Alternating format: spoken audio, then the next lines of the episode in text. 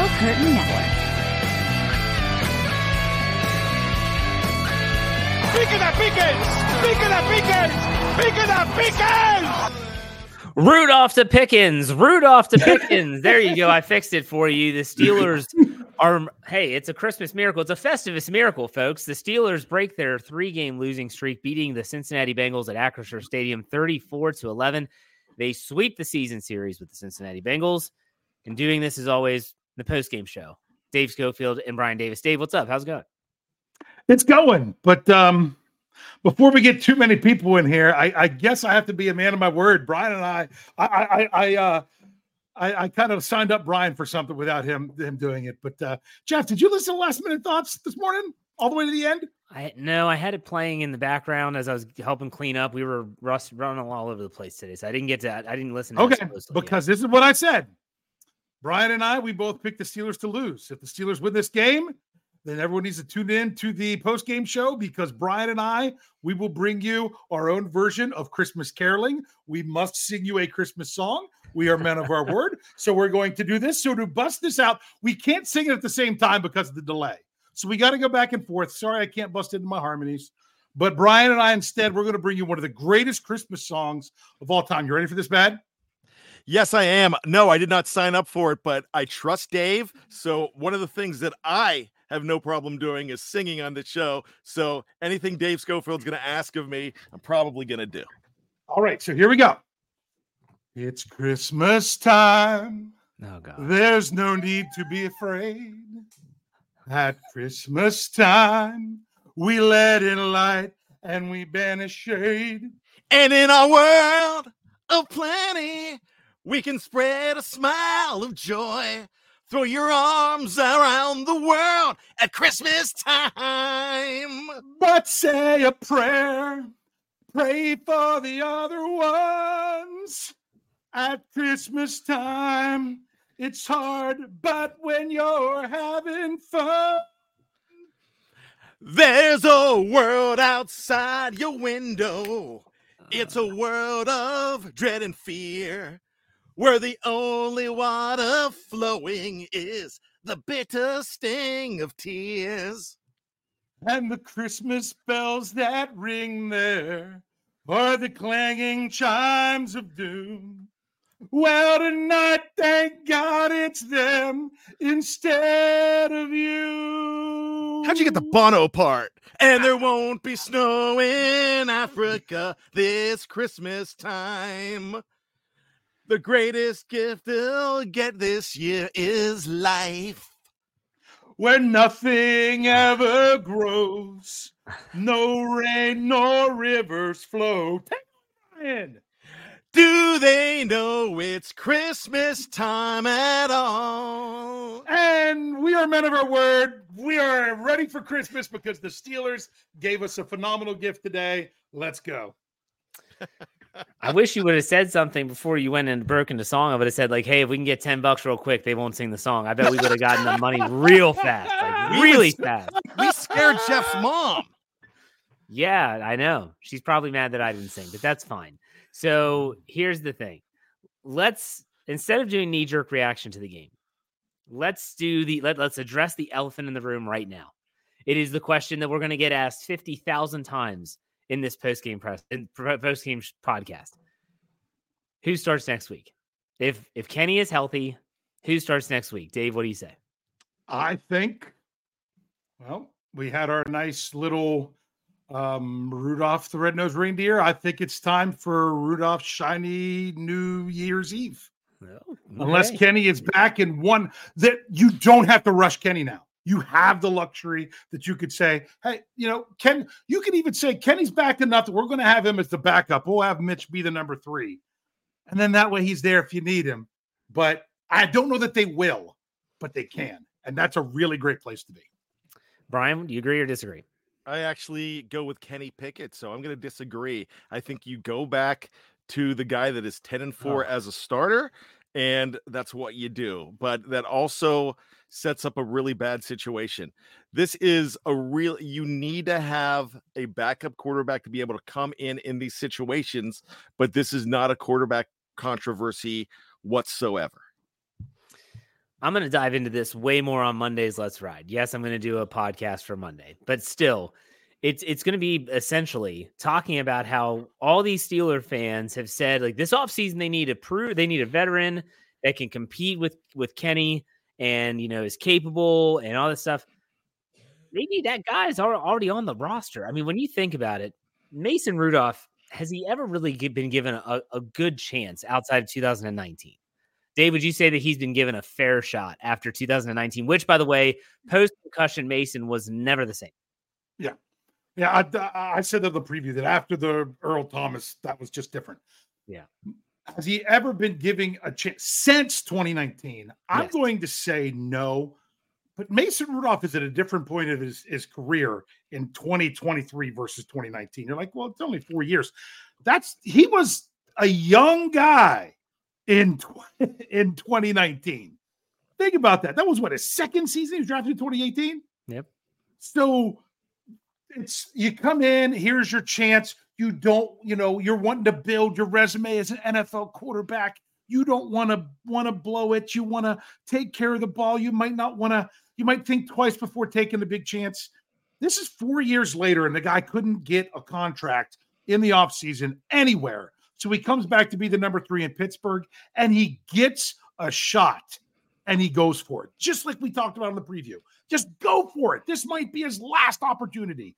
Go for it. And he did. He seemed like a more confident player, one that needs to needs to trust himself that he deserves to be an NFL quarterback, not one that's trying to show that he can get there like it was 4 years ago. So it's a, to me, I don't think that he had, you know, because a lot of people like Mason is who he is. We've already seen who he is. So many people, even still this week, are we already knows what he is from a while ago. Even Ramon Foster said that. We already know who Mason Rudolph is. You, you, you know what you're going to get. No, you didn't. Not this time. Yes, he had that game that Bad was in the stadium for when it was a tie. He found out the night before he was starting that game. He prepped this week, and the last time Mason Rudolph had a week of prep, he should have taken down the Cleveland Browns in week 17 with the Steelers playing nobody. No Roethlisberger, what they didn't even make the trip. And and that's the last time he actually had played a game that he prepped for, and he played well in that game too. So I think Mason Rudolph didn't really get the shot to. He should have at least been given the shot to show he was number two, and uh, I think he proved that by a mile today. I agree with that. Bryan, anything to say? Yeah, I, I really need to say this. Look, we have seen this time and time again. And I'm going to go back to earlier in the season when everybody is talking about how the Pittsburgh Steelers made a mistake by not keeping Josh Dobbs. Josh Dobbs had his little run and came in, and then true colors come shining through. I hope that doesn't happen with Mitch. Uh, excuse me, Mason. I am sure Mason is going to, if he does start next week, I'm going to be 100% behind him. I'm behind the pilot, whoever is flying my plane. And I'm hoping that the best possible choice to win for the Pittsburgh Steelers is there next week. However, we see this with backup quarterbacks coming in where you don't have tape on them, when you don't see a lot about these guys, where they thrive the first week and maybe beginning of the second week, and then they fall back down to earth. So I don't know the right answer, but I'm telling you what I think they're going to do. I think if Pickett, if Pickens, Pickett is 100% healthy, that he's coming back in. I, I think that's what will happen. I guess the question was, do we want that to happen? So it's going to be something we're going to talk about all week. We'll, we'll be talking about this mm-hmm. all week as the Steelers have one extra day to prep. Dave, you want to say something? Well, and also remember, you're like, well, he comes in in his first game, then they get tape on him. Maybe this is the first time that Jake Browning didn't look uh, look good in his after his second, third, and fourth starts. He not so well the first start, then good for three, then not so much once again against the Steelers. So, yes, there's precedence one way, but for every example of one, you can try to find one on the other end. Who knows? This is this is going to be a very fun topic this week. Absolutely. Let's get to. I just love being able to discuss it because I, rather than be like, "Oh man, what are the Steelers going to do?" I'm just glad the Steelers won a freaking game. Like, let's just. we have the super chats piling up, so let's get to these. Evgeny Crosby gives us two dollars. Is playing inside linebacker for the Steelers. R.I.P. Oh, yes, Elandon oh Roberts goes down. It's a pectoral injury, folks. Here's what you need to know: whether it's torn uh, or not, it doesn't matter. Think about T.J. Watt last year. It took like eight weeks for him to get back, and that was a not a, a complete tear. So it was a partial tear. He's done. He's done for the regular season. So now, now Myles Jack is going to be taking up a 53 man roster spot as Elandon Roberts probably goes on injured reserve. It's dire straits. And, I, I, I- agree with Mike Tomlin. He said after the game, we're snake bit. We're snake bitten at the position. I totally agree. Yeah. And, and and I still can't believe that that uh, Blake Martinez. I thought he played well the one game that he he was out there. He was Um, inactive, wasn't he? He's been inactive the last two weeks because they need somebody to play special teams because so many of these guys they've had to bring up don't like Myles Jack, like um um Okay. Michael or Macau Walker, however you say it. Michael. yeah. Uh and and and as long as along with Martinez. So they need some other special teams guys. But he might be a guy that I was surprised they hadn't been utilizing him. So yeah, Very interesting. So we'll see how that plays out. Ryan O'Toole gives us ten dollars. He said Christmas miracle from Rudolph and Santa gave Mike Tomlin challenge wins. He got two right in this game. I cannot believe it. Merry Christmas to you. miracle. That's right. Merry Christmas to you guys, Tony and the blokes. Uh, miss seeing those three. Yeah. Yeah. Good to good. They're, they're still doing their thing out there. Go find them. You'll find. 'em. Tom plays games. Tom Muir gives us eight dollars, a dollar per win. Rudolph saves Christmas. Who cares if Pickens blocks? Here we go. we will talk about George Pickens a lot in this uh, breakdown for sure. Sean Manning gives us two dollars. Uh, Dave Sco better at kicking or singing?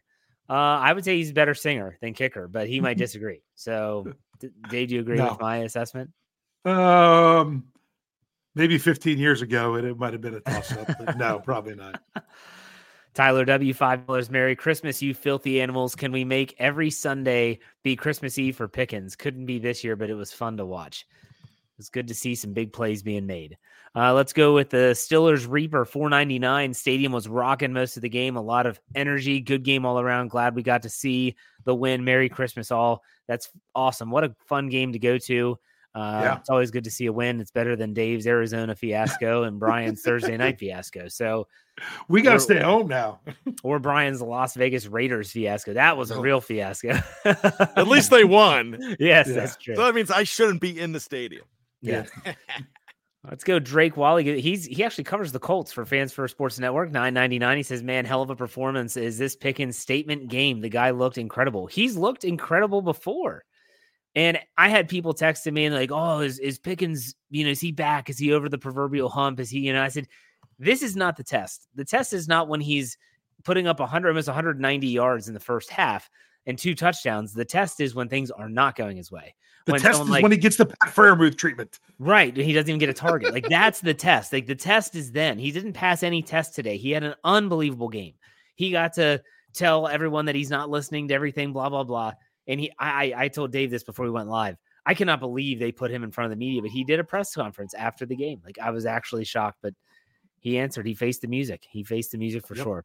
All right. Ant Smith gives us 499. I think we need to accept the fact that just because Pickett is a first round quarterback doesn't mean we can can't move on from him early. He reminds me of Zach Wilson. It's not a good comp. Not a good comp at all.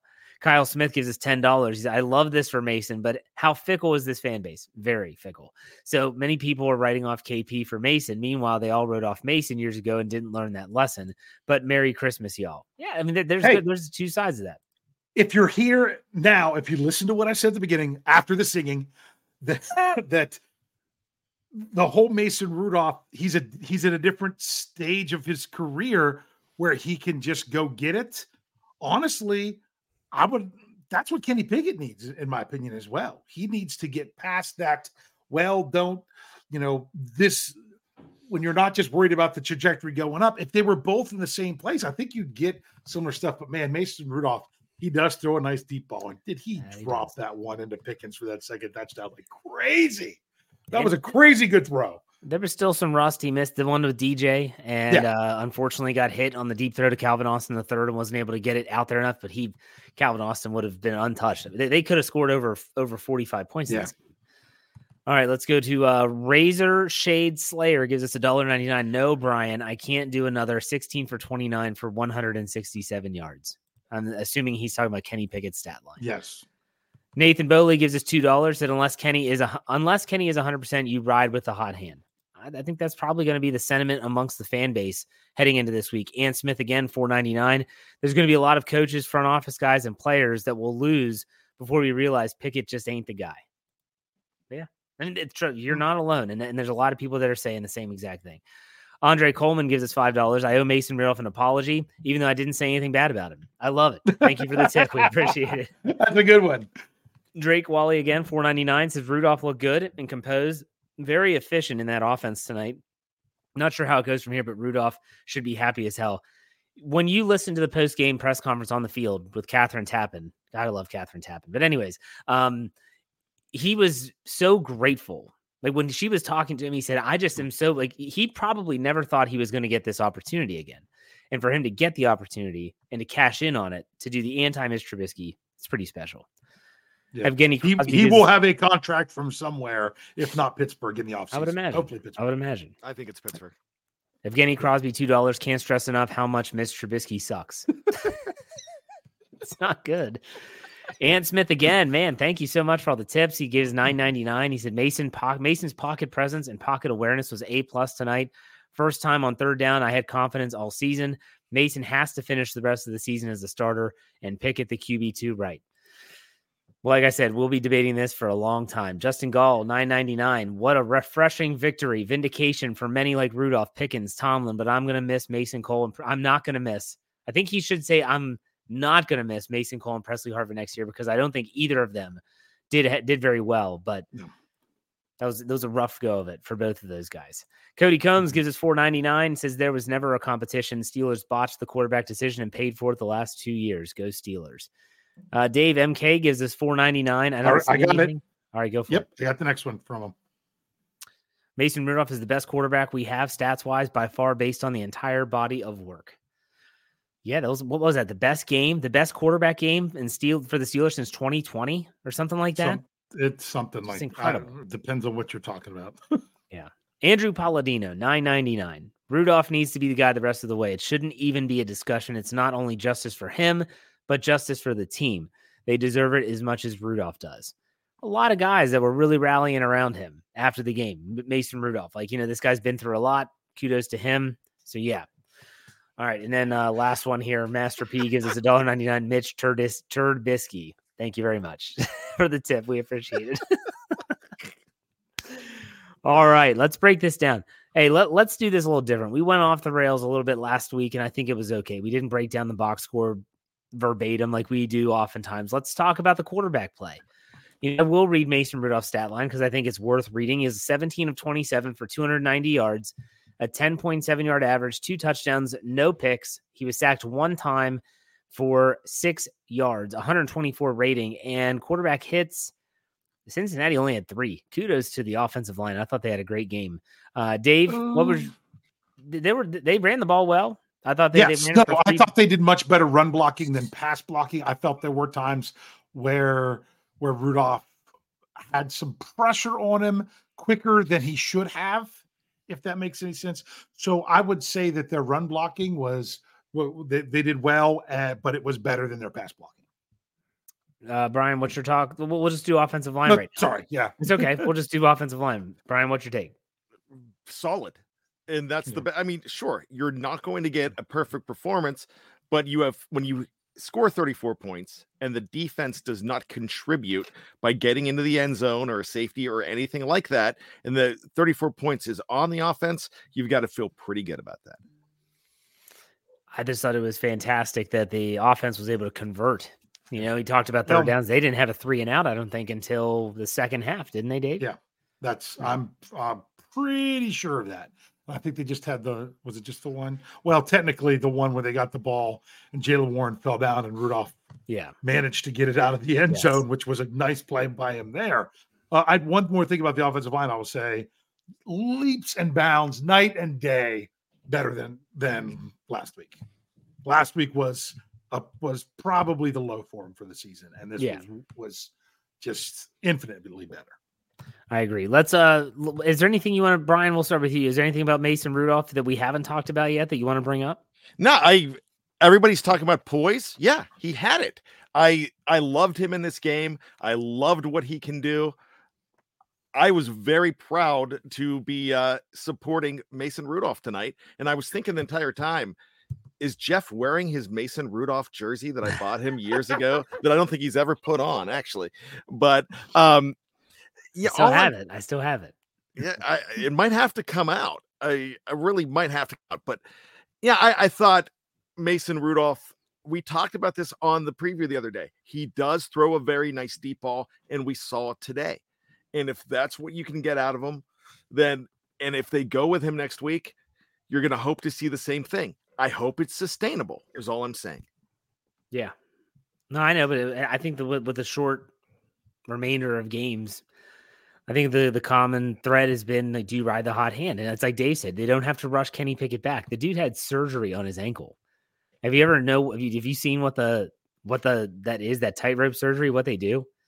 They actually go in and like screw through the bone and like tie it together so it heals faster. Like it's insane. Yeah, that's that that that's going to need time to heal up. Most people say six weeks, but it's anywhere between four and six. And maybe the Steelers are saying, "Hey, well, we can go with Mason another week and, and see." I don't know. I don't know. But Pickett Mason- has done it in 26 days before. Yes, and this would be actually a little bit longer. This would be 28 days. I'm going to say something about Mason Rudolph that if people haven't checked this out on our YouTube channel, it's also I write articles about him uh, for SteelCurtainNetwork.com. Our own coach KT Smith has been doing these breakdowns, and the most recent one was how the Steelers can beat the Bengals with Mason Rudolph. It's only it's less than ten minutes long, but it's really interesting stuff. If you're not an X's and O's person, you can learn a lot. Even if you are an X's and O's person, you can learn a lot. And so you can go to our YouTube channel, just search Steel Curtain Network, and you'll find it. One of the things that he talked about in that breakdown was how Mason Rudolph is willing to stand in the pocket. He's not going to escape the pocket. He's not a runner. He's not like Mitch Trubisky or Kenny Pickett that have some mobility that they want to tuck the ball or spin out of contact or out of pressure and just run. He, he's not that guy. Some of these big throws that he made, he just stepped up in the pocket and he was getting ready to take a shot and he delivered the pass. So, it, like you said, Bryan, it worked this week. It worked this week. I, I know that everyone wants to look at look down the road. I just want to enjoy this week, and I want to say what a great story this is for Mason Rudolph. I guarantee you, he never thought he'd have this opportunity again, and for him to do this, uh, even if this was the only game, it might have got him another contract somewhere in the NFL, which is pretty awesome. Which is pretty awesome. There, Dave. Well, but whoop, I, I, actually clicked on that. We'll come back to it because uh, okay. I was trying to bring this up for you, even though it's not super chat.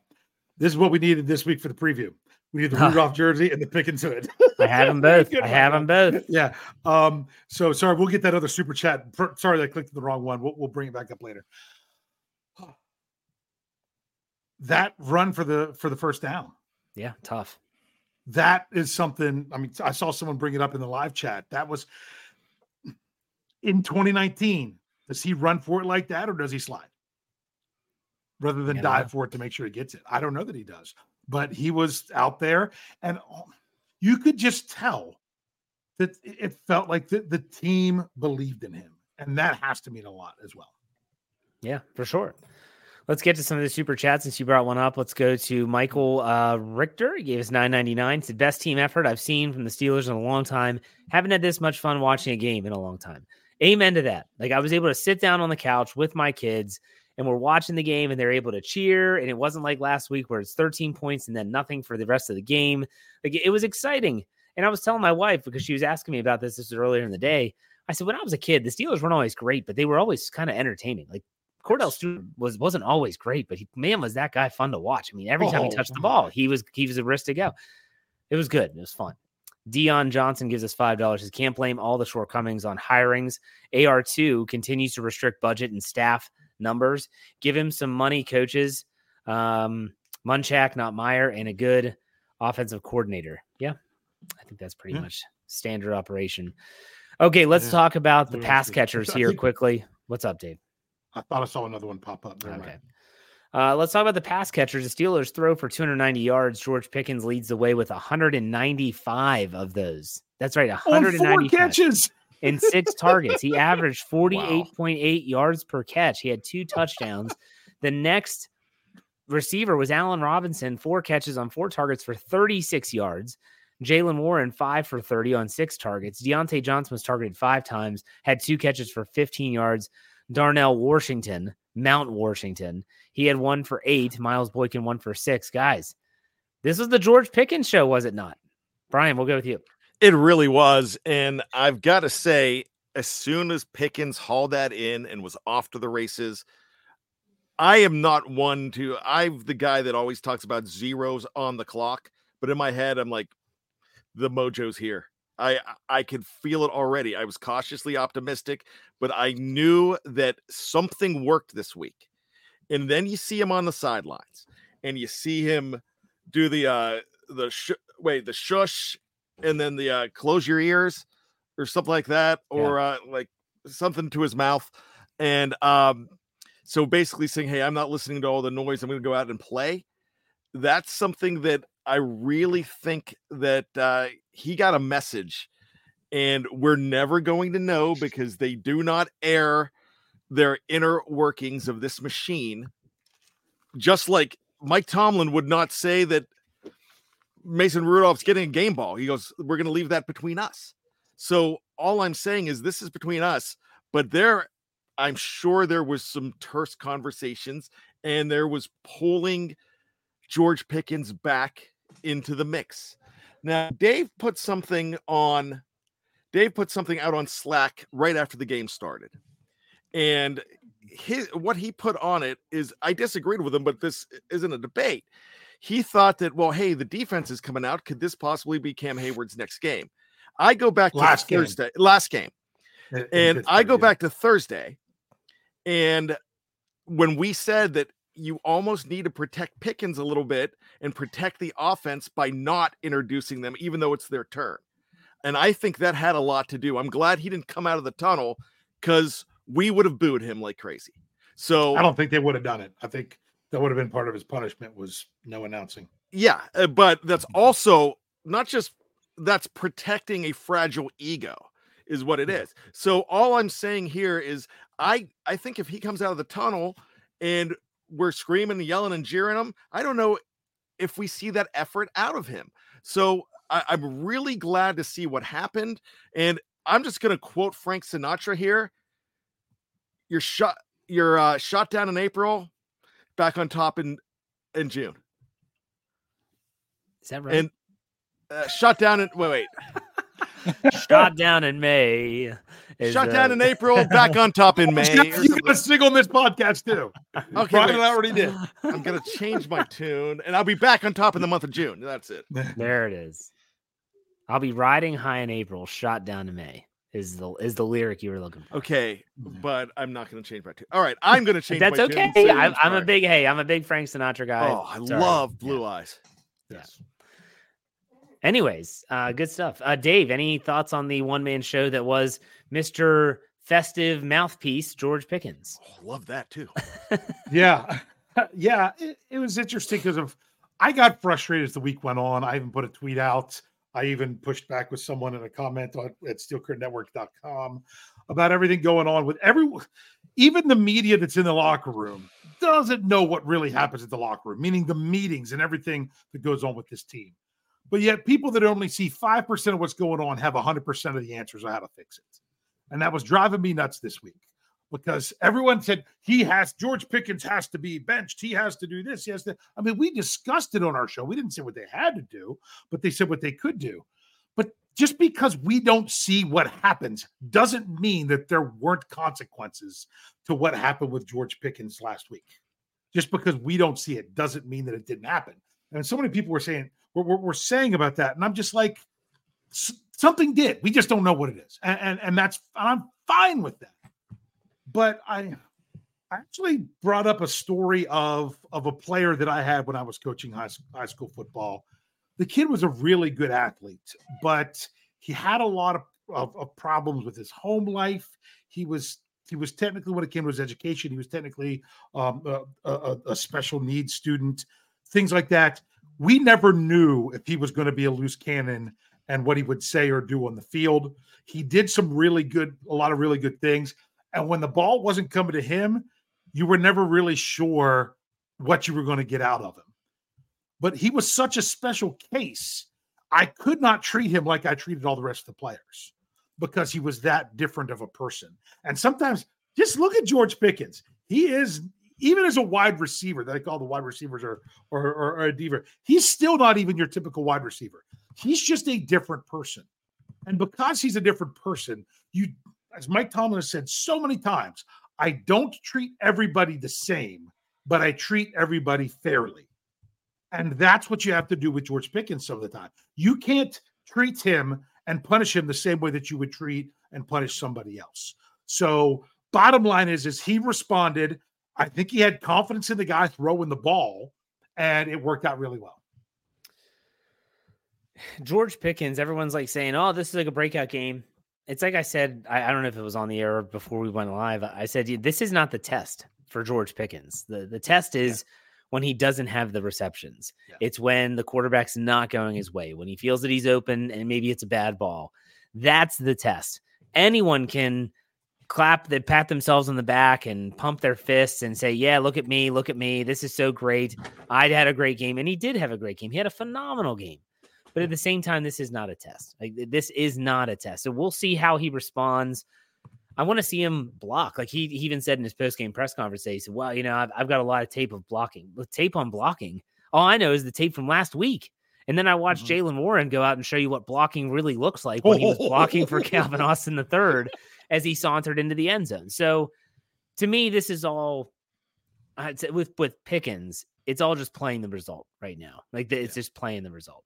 Let's talk about the running game quickly before we go over to the defensive side of the ball. The running game, the Steelers running game. If I can find the tab, got it. Okay, they ran for 113 yards, 3.8 average, 30 carries, a long of 13, and they had two touchdowns. Najee Harris, and I mentioned Calvin Austin the third. Najee Harris led the way with 19 carries for 78 yards, a 4.1 yard average. Jaylen Warren had eight for 24, and then Calvin Austin one for seven, and Mason Rudolph two for. Um, they didn't do it in chunks. The longest run was Najee Harris for 13. So, uh, Dave, what's your thoughts on the running game? The running game, this the numbers, especially when you look at it at, at, at YPC yards per carry, doesn't look all that impressive. How many times have we seen the Steelers running numbers not look too bad, but really it was that they couldn't run the ball when they needed to? This was a theme last year oh, well, the Steelers couldn't run early. Then at the end of the game, when it didn't really matter much, they were able to rip off some runs to where the numbers didn't look so bad. In this game, in the first half, when the Steelers built a 24 to nothing lead, the Steelers ran for 70 yards on 13 carries with a 5.4 yard average. That really sums up the running game. In the second half, the Steelers were running the ball when everybody knew they were running the ball because it made sense to keep the clock moving. And guess what? It was the right call and it worked. But when you really want to talk about how efficient and how well they ran the ball, I mean, Najee Harris had 47 yards on eight carries in the first half with touchdown.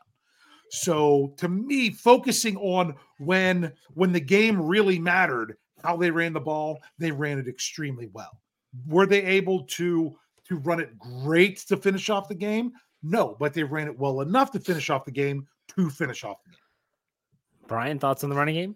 It was so complementary to the entire game plan, and it's so important. And I know we don't look at this as a stat when we're just talking about the running game, but when you look at the running backs and you see how valuable they are, especially Jaylen Warren catching the ball out of the backfield, I knew right away that this was going to be a good day running the football too, even though it wasn't gaudy numbers. If you go back to the preview the other day, the over under that we had was 120, and I mm. took the under, and it was 113, and that's probably the only one that I got right.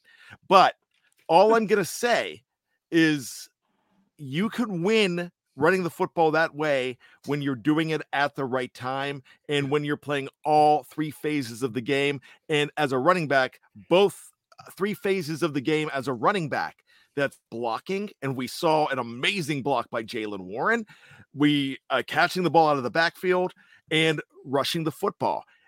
Well, I just said a couple minutes ago, I knew that this that they were going to be okay running when I saw Najee Harris's first carry that looked like a three yarder that ended up being six because he was moving the pile again. He was absolutely energized. Something happened in that locker room. I don't know whether it was players only. I don't know what it was, but there was a lot of talk over the last seven days from Saturday to Saturday, and everybody was fired up.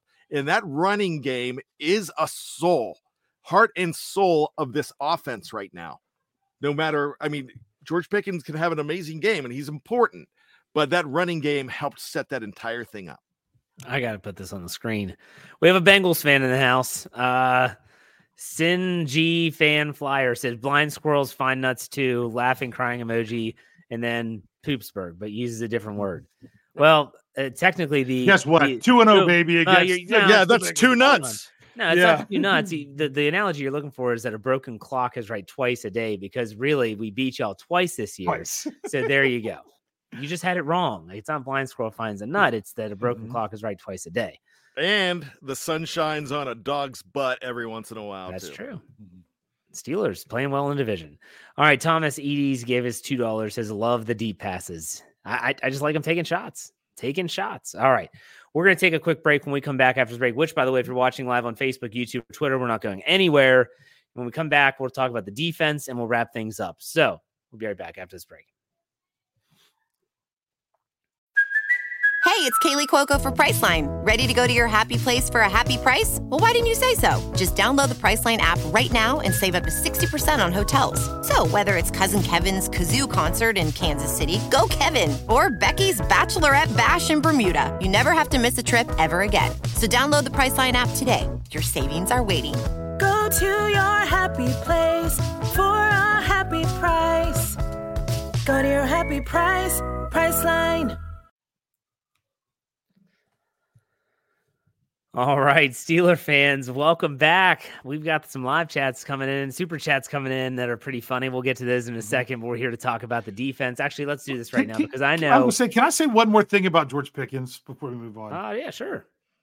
I want to thank George Pickens because now I hit on both of my bets with him at, before the season started, where I took the over of 750.5 yards. Yeah, he went over a thousand for the season Yep. now, and I took the over um, in in touchdowns of 4.5 for the season, which he went over today. So thank you very much. Hey, well, I'll tell you what. If people are if people are taking credit for stuff, right? Mhm. Um, I'm gonna I'm gonna plug something that I really only co-host, but I'm gonna plug it right now. And it's it's a new podcast that we have at Fans First Sports Network called Pez's Picks. Pez, you might have heard him on Kevin Smith's The Call Sheet early in the season. He was doing so well with his NFL picks. We decided, let hey, let's let's get him his own podcast. So I co-host this with the man, the myth, the legend, Pez, every single week.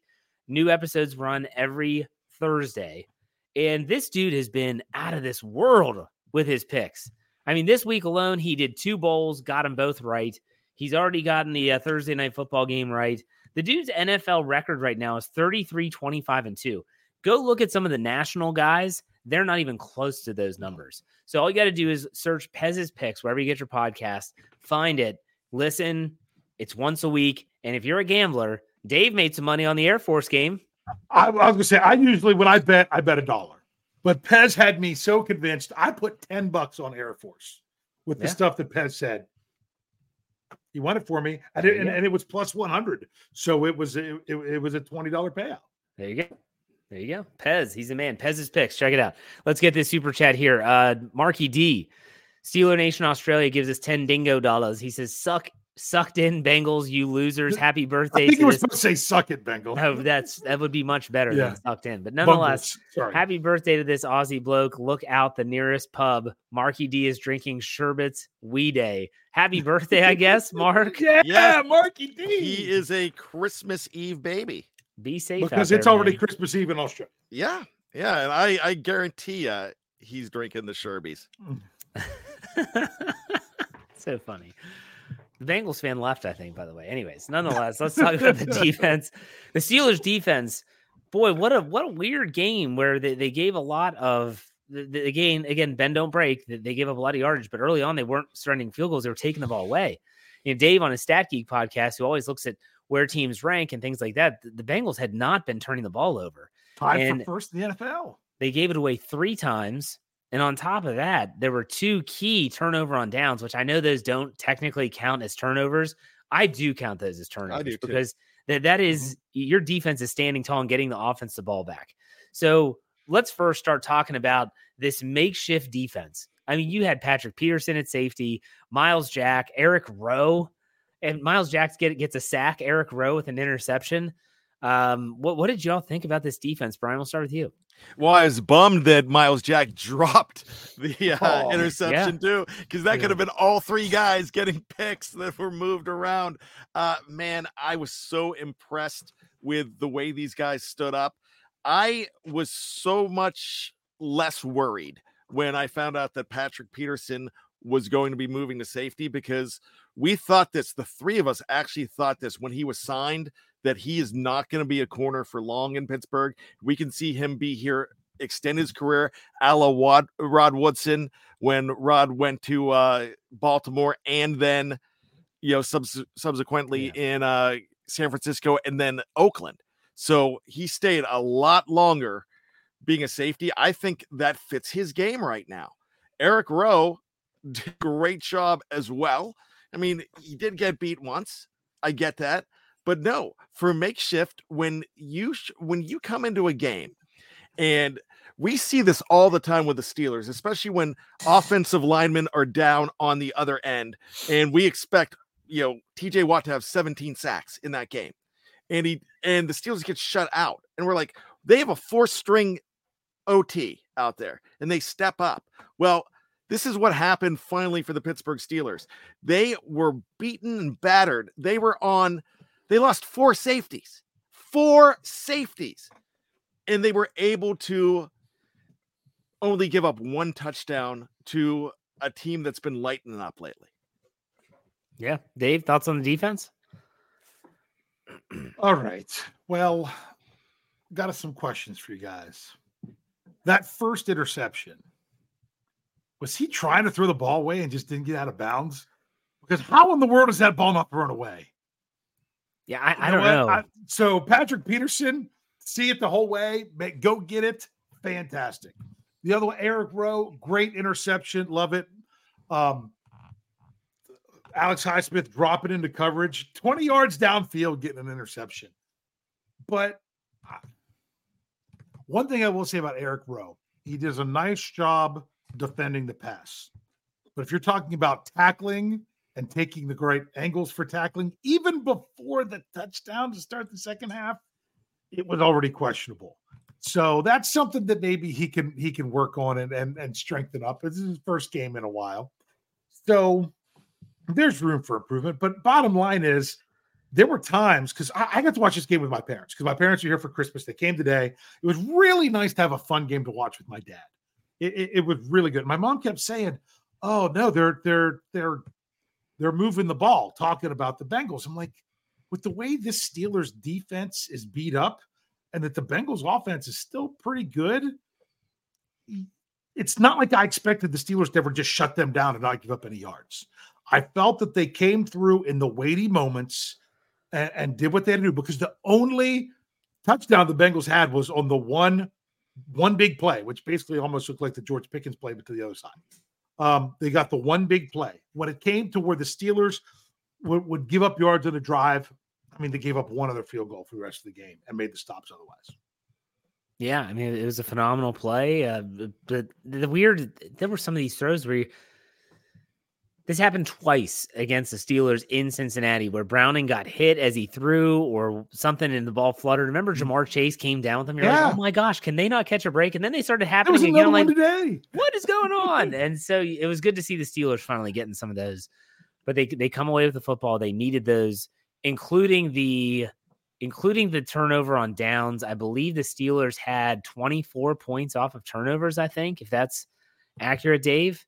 I know they had 17 was off the I think they had counting the turnover on downs. I think they had 24 points Okay. off of off of those. But if you don't, Give me just just- take the I was say, give me just a second, and I can tell you because I know they had the 17 off of the actual. off the actual three, turnovers. yeah. They had they had a field goal. So They had a, another field goal off the downs because that one was the field goal that they got at the end of the half. Which, how great was it to see the Steelers get the ball with just over two minutes and actually play it right? Now it took a long, crazy pass from Rudolph to, to Pickens to make it work, but that the Steelers didn't botch it and give the ball back to Cincinnati with time to do something. They ran it down and and and kicked the field goal with on the last play of the half. But yeah, that was the other thing off of off of downs. So if you look at it, including the downs, that's 20 points. Yeah. All right, let's get some of these super chats here. Tyler W gives us five dollars. Says, "Can we can we fans give Tomlin credit for once? He coached couch surfers into starters on defense. Also, Watt and Highsmith are dogs. We're gonna get to Watt and Highsmith, but I think you do have to give Mike Tomlin some credit because he does it. He did get these guys ready. And Myles Jack was owning part owner of ECHL team or something like that, like an East Coast Hockey League team. And then he was gonna. I think I heard that he was going to go into a trade like an electrician. He was going to start working construction. Yeah. And so then the Steelers call and he goes, Yeah, I'll come in. And he's got to get in shape. I don't know. Ryan O'Toole gives us $5. Maybe Mike Tomlin forgot he could unleash hell at the beginning of December. Sure would be nice to get a couple of those two win, uh, just one of those two win games back. Yeah. But nonetheless, the Steelers find a way. Let's talk a little bit about specifics here. Steelers hold the Bengals to 59 yards rushing. Joe Mixon 11 for 43. Jake Browning had 228 28 completions on 42 attempts, 335 yards, 8 yard average, one touchdown, three interceptions. Three he has sacked 3 times. Uh, rating of 69.0 and the Steelers had 8 quarterback hits. In terms of sacks, TJ Watt has got one. He had his 17th of the season. Alex Highsmith gets one. We already mentioned that he had that interception as well. And Myles Jack, he comes up big and makes a big play. Um, anything else you want to say about the defense, Bryan? I mean, it's crazy. I they stepped up. Hmm. You even had a near sack by Isaiah Loudermilk in this Yeah. game very early on. They He was were, the one that that made that pass flutter, and it, they still caught it. Yeah. Yeah. They, but the whole time I'm looking at Browning and thinking, all right, he's not right. And Mike Tomlin said something that was very interesting on the post game press conference. If you did not get a chance to listen to it, um, go head back and check out Big G and me as we go ahead break down the, the press conference on Fans First Sports Network, Steel Curtain Network. Now, what he said, they asked, Cincinnati's really good with you know catching the ball out of the backfield. And Tomlin said something, and I don't think this was a slight, it was just him stating fact. He's like, well, maybe that's why Browning, he to a point, he said, maybe that's why Browning's had the success that he's had. Because those outlet passes to the running backs, and those running backs are so good, being Joe Mixon and Chase Brown, catching those balls, and that that part of the game was kind of eliminated today as well. So he just did not look right. And it's not the fact that you don't look right that you're having a bad day. No, you're forced into a bad ga- bad day. And this time around, the Pittsburgh Steelers did the forcing. When you're that depleted, you have to find a way to come together, and they came together. Yeah. Dave, anything else about the defense? I mean, they're they're just making making do. You know, there, there's so much you can do with everything. I mean, and it's so much harder to overcome these injuries in game. Like that was the problem last week, losing both safeties in game. At least this week they had the time to prep for it. And I had the safeties as my X factor for the game, and they come each come up with interceptions. That was pretty cool. Jeff had the offensive line as the X factor. They really came up and, and stepped up, especially in the run game in the first half. So that these were things that, that kind of played out this way. But the I mean, to for Myles Jack now, he he's just got to come into practice this week thinking he's the guy, and they got to see what they can do. I mean, we don't have anything official on Elandon Roberts yet, unless something's come out while we've been on the show. But it's really hard to continue to say next man up. I mean, so much so that Mike Tomlin hasn't even said it. Um, but just you, you've you've got to be able to do enough. What's so great with this defense today was that they had an offense that could actually that they that could have scored points along with a high scoring team.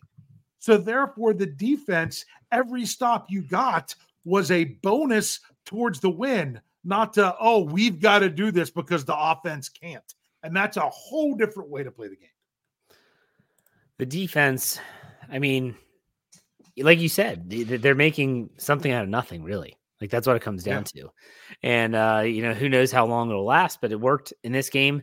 I do want to talk about the special teams because I thought Pressley Harvin had a horrible game. Uh, again, he's, he's got to be on your loser list, Jeff. and he's normally he is, and he's normally good at at Acrisure Stadium. He's normally good at home, but some of these kicks, I mean, guys, they, are they just going to wait until the offseason? Are they just and bring in competition again? Like, what's your thoughts, Bryan?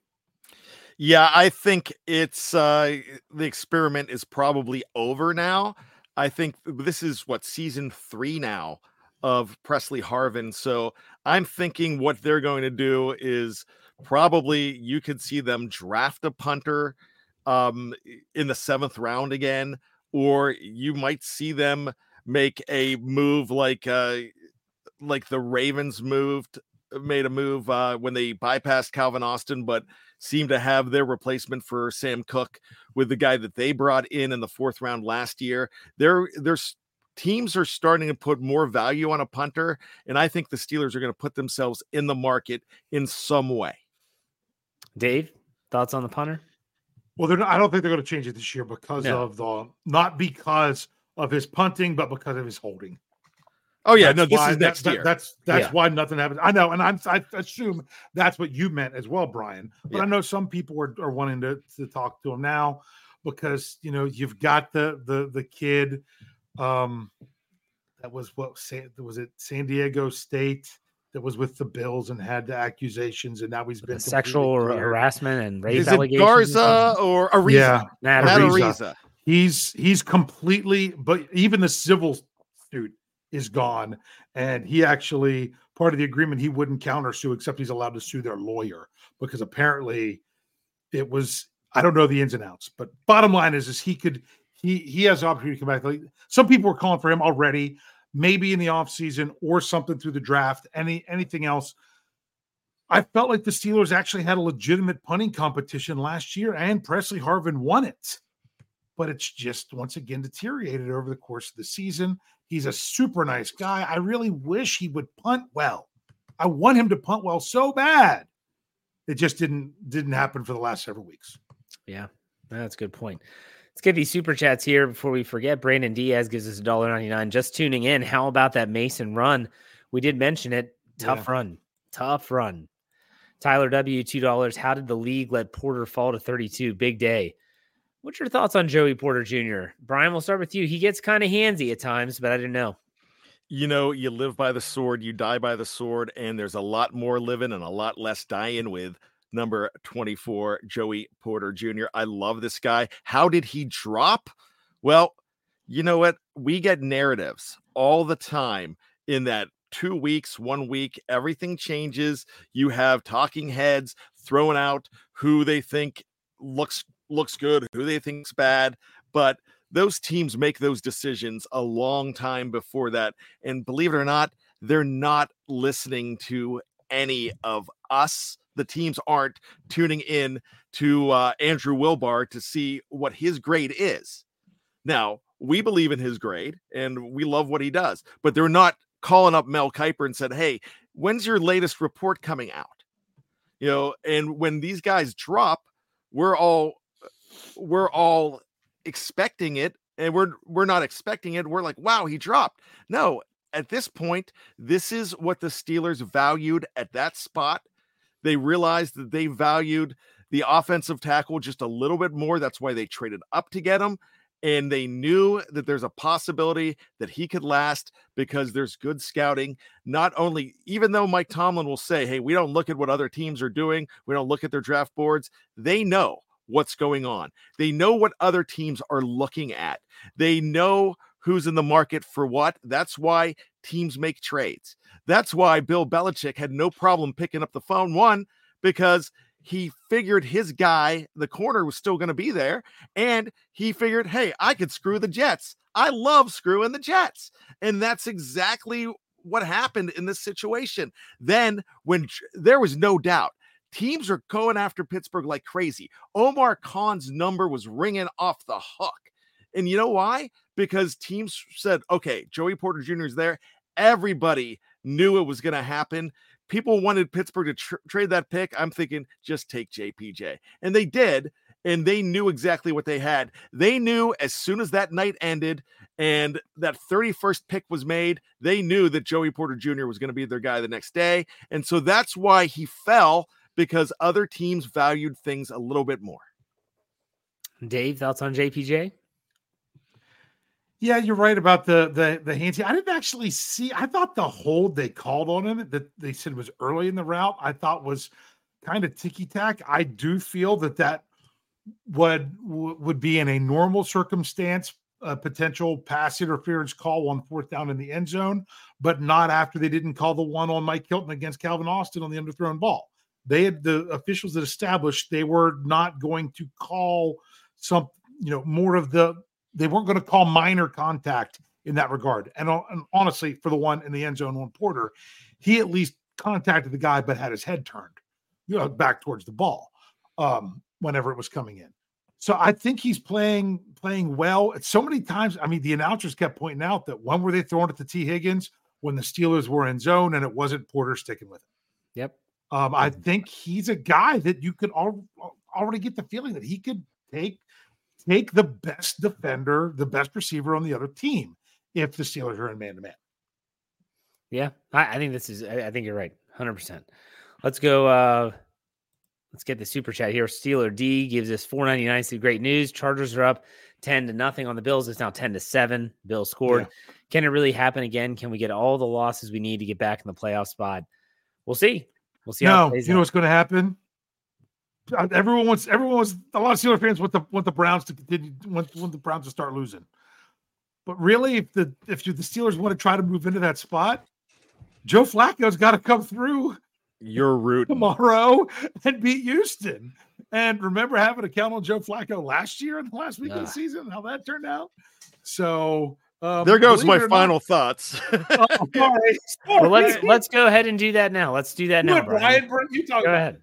All right. You know, this is something that you've never heard before, but fans with the Steelers and they are back. They're still in the bubble right now. Currently, they are number nine. The Bills are number eight, but this is not their game is still being contested. They are down by three points right now, but it's still very early in that game.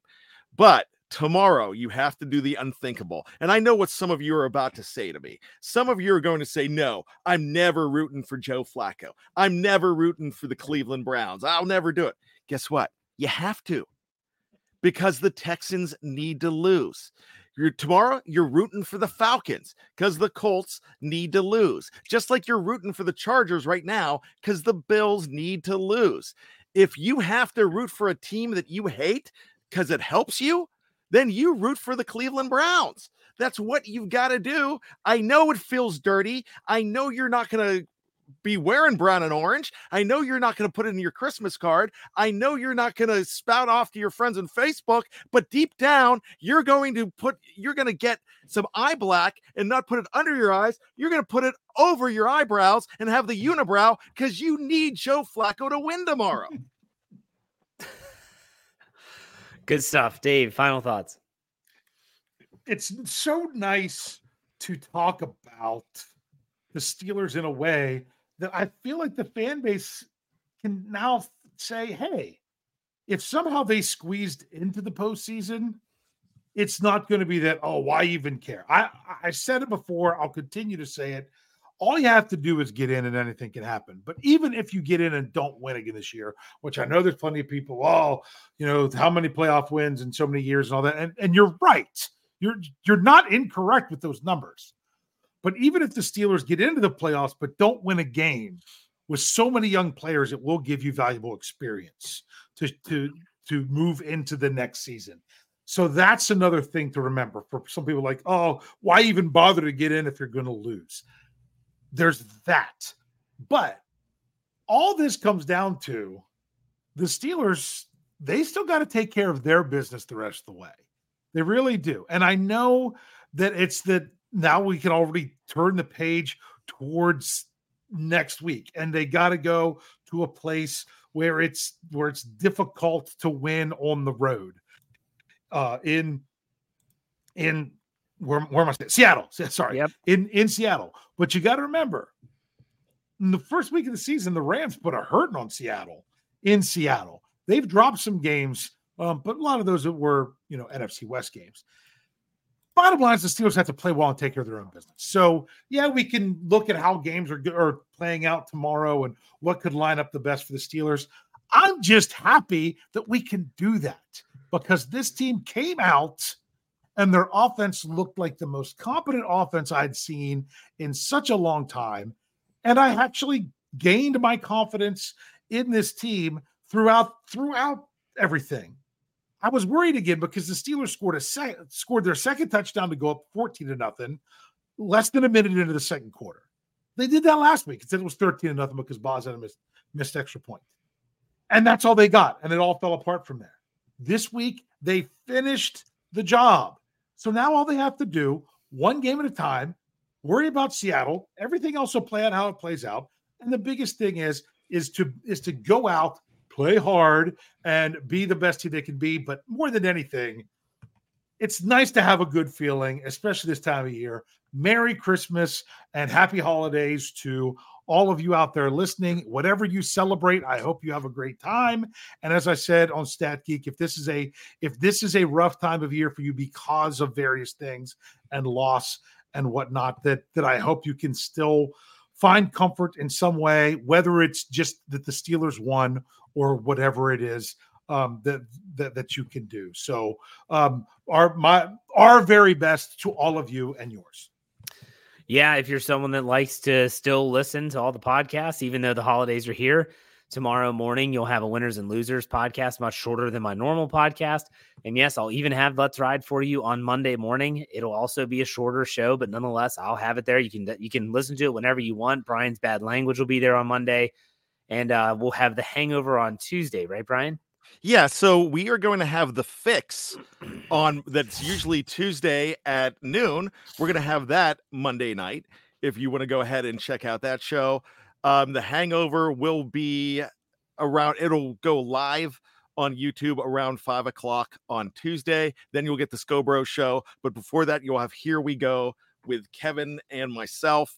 And so it's going to be all. It, it's going to be back to normal, but it's going to be mixed up a little bit, but you also have a Mike Tomlin press conference right around one o'clock on Tuesday. So there's going to be so much that you need to learn about about your black and gold going into week 17 and you get to do it here at fans first sport uh, steel curtain network did you get that i think so yeah fans first fans first steel, steel curtain, curtain no no fans first. first there was an he, apostrophe no, he, uh, he, he, put the possession the, the possession on it. He, he did all right. yeah, got that apostrophe s in there. There you go. All right, folks, that does it for us. We'll be back next Saturday, Sunday. They play on Sunday next week, don't they? Finally, another Sunday. Yeah, not one o'clock because God intended. It's That's right. New Year's Eve. We'll be back next Sunday on New Year's Eve. Take it easy, everyone. We'll see you next time. Go Steelers.